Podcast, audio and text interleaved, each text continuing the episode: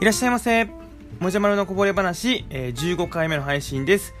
私たちは大阪から伊豆に移住した登山好き夫婦ですこの番組では YouTuber をしながら起業を目指す私たち夫婦のこぼれ話を月水金の20時でお届けしていますはい今日は1回お休みぶりの放送になっておりますはいまあちょっとねあのー秋休みみたいなものをねうんいただきまして、うんまあ、すごいねあの充実した日になりましたよねおかげさまでおかねげさまでね、うんいや本当にね楽しかったんですまたねあのその話はちょっといろいろ話したいこともあるので、後日このラジオの方でお話ししたいと思いますはいでねあのーまあ大阪にねうん帰ってたわけなんですけれどそもうだねやっぱりね関西の山良かったよねいやーよかったようんなんか関西もさ山多いじゃんか、うんうんうん結構うん低山っていうか日帰りできるような山がたくさんあるけど、うんあのー今思うと、うん行きたいなって思ってたけど行けてなかった山ってまだまだあるなと思って確かに離れてみたら意外とねあそこも行きたかったなみたいなのが出てきたよねう、んうんうんうん、まあ、ちなみに今回あの霊山山っていう、うんまあ、伊吹山とかね結構有名だと思うんですけどもそうだねそのちょうど対面にある山にねうん行ってきましてでそこのね登山口のところ、まあ、至る所にですうね、んあの熊出没中あみたいな ね、あったねう、んなんかもう時期的にさ秋ってすごい動物がちょっとなんていうか気が立ってるじゃんかそうもう冬に向けてねみんなそそのうそうそう準備するからさもうた蓄えよう蓄えようっていう感うじでさんそうやねだからもうああいうとこでクマ出没注意とか見るとほんと怖いよねこの時期は特にね、うんうんっていうことで、うんまあ、あの前回の、ね、放送であのお話しして、あのいろいろあの、まあ、ツイッターの方にまたですねこんなテーマで話してほしいですっていう風な、うんえーお便りいただいたんですけどもはい今回はですね登山中の野生動物との遭遇エピソードということで、はいまあ、そういうね熊の看板とかにこうう、んうんまあ、こう注意しながらね登山したわけなんですけども、自分たちね実は何回か野生動物に出会ってるんですよ。そうですねうんうんうん、で、まあ、このねあのメインテーマをですね、えーこの内容で話してほしいですって言ってくださった方はツイッターの立横さんって方なんですけども、はいそれにありがとうございますありがとうございますあのお答えするような形で今日はお話ししていきたいと思います、はい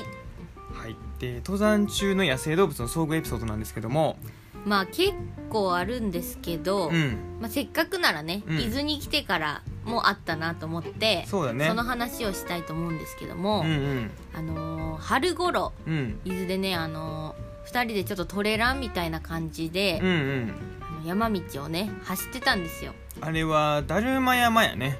ですねうんでちょっとねそのその時期というかは、うんうんあの笹がもう結構伸びててそうだね高さでいうと34メーターぐらいかなそんなあっそんなたかな3メーターぐらいはあったんじゃない まあまあでも身長よりは高いぐらいのね、うんうん笹が生えてて、うんであのーまあそこを気持ちよく走ってたんですけども、うんそしたら横からプキーって聞こえてあでもねほんまそんな声やった ねほんまにね猛え獣だみしたいなもうあの一頭じゃないよ多分もうプキープキープキーってなんかもうこうしてた うん、なんか左右ぐどっちもぐらいから聞こえてあそんな状況やったんや囲まれてたんやそう囲まれてて、うんでもうあのーイノシシなんですよ、うんうんうん血管はまあでも多分ね笹が3メーターぐらいあってそのうん笹のね、中から聞こえてるから正体は見えへんけそどうもそうそう多分イノシシなんですけど、うんあの私イノシシの鳴き声を聞いたのが初めてで、うんうんあの何かわからんやつがうんうん近くで鳴いてると思ったら、うんもうめちゃめちゃ怖くて、うんあの上り坂だったと思うんですけど、うん私史上最高スピードぐらいで、うんあのモジャクのことを追いかけて、うん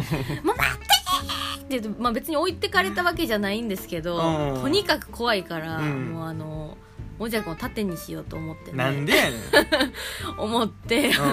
のピタピタに追いついてやろうと思ってねすごい勢いで走ってましたね、基本ねトレイルランニングまあ上り走る方も多いと思ういると思うんですけども、うんまあ、自分たちはね基本上り走らないのでそうやねまあもうそれでもねその全速力で走れるぐらいのもう要はなんていうんですかね火事場のクソ力的なねいや本当にねうんうんなんかあの動物って、まあ、鹿とかね結構人間から逃げていくじゃないですかあー人間の姿見たら、うんうんうんであのーでイノシシとかも、まあ、遠くの方に見えたりとかうんするぐらいだったら、まあ可愛いもんかなと思うんですけど、うんうんあの見えなくて泣かれるっていうのは本当怖くてそうだねそのなんか分からんものに対する恐怖っていうので結構あるよねうん何でもそうやけどさそう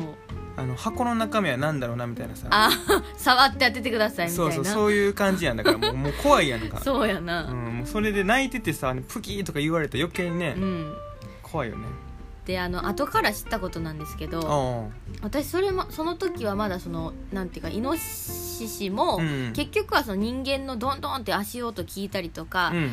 あーとかいう叫び声聞いたら、うんまあ逃げていくのかなって思ってたんで、おおあのその時はあの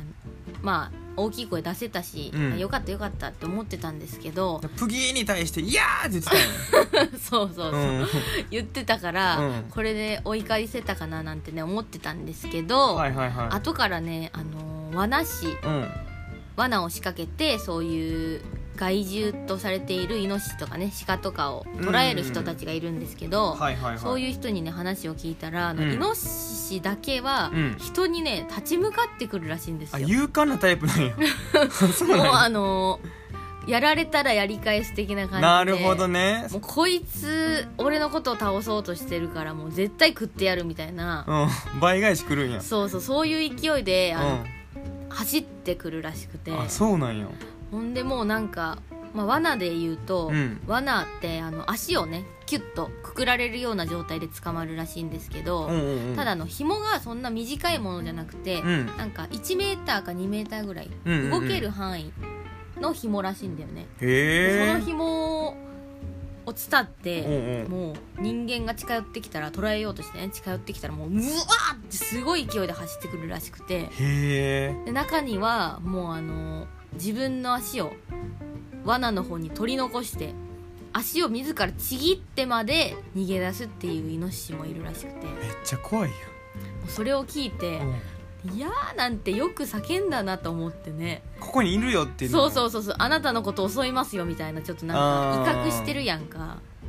へえい怖っなかったなと思ってじゃあイノシシって覚悟すごいできてるんやねすごいよちょっと見習わなあかんないろいろイノシシから学ばなあかんこともあるかもしれないまあまあまあまああるかもしれないねまあでもそんなん聞くとやっぱりできるだけやっぱ野生動物とはね会いたくないよね、うんまあね会いたくないって言ってもまあその野生動物がもともと住んでるところうに、んまあ、登山をさせてもらってるっていうね見方もできると思うんですけども、まあねだからまあできるだけ会わないようにするっていうのと、まあ会ってしまった時にまあどうね対処するのかっていうのは、うん必要最低限ぐらいはね、うんなんかこう知識としてあってもいいんじゃないかって感じだね。そうだねまあ、ただ、まあ、実際そのね目の前にこう動物がいきなり現れたりした時うに、んそんな冷静にねそ対応できるっていうのは結構難しくうて、難しいな、まあ、やっぱこれもその何回かね経験を重ねないといけないのかなとは思うんですけども、うん重ねたくないけどまあ、重ねねたくないけどねう、んとかいうね、まあ、ジレンマの話はね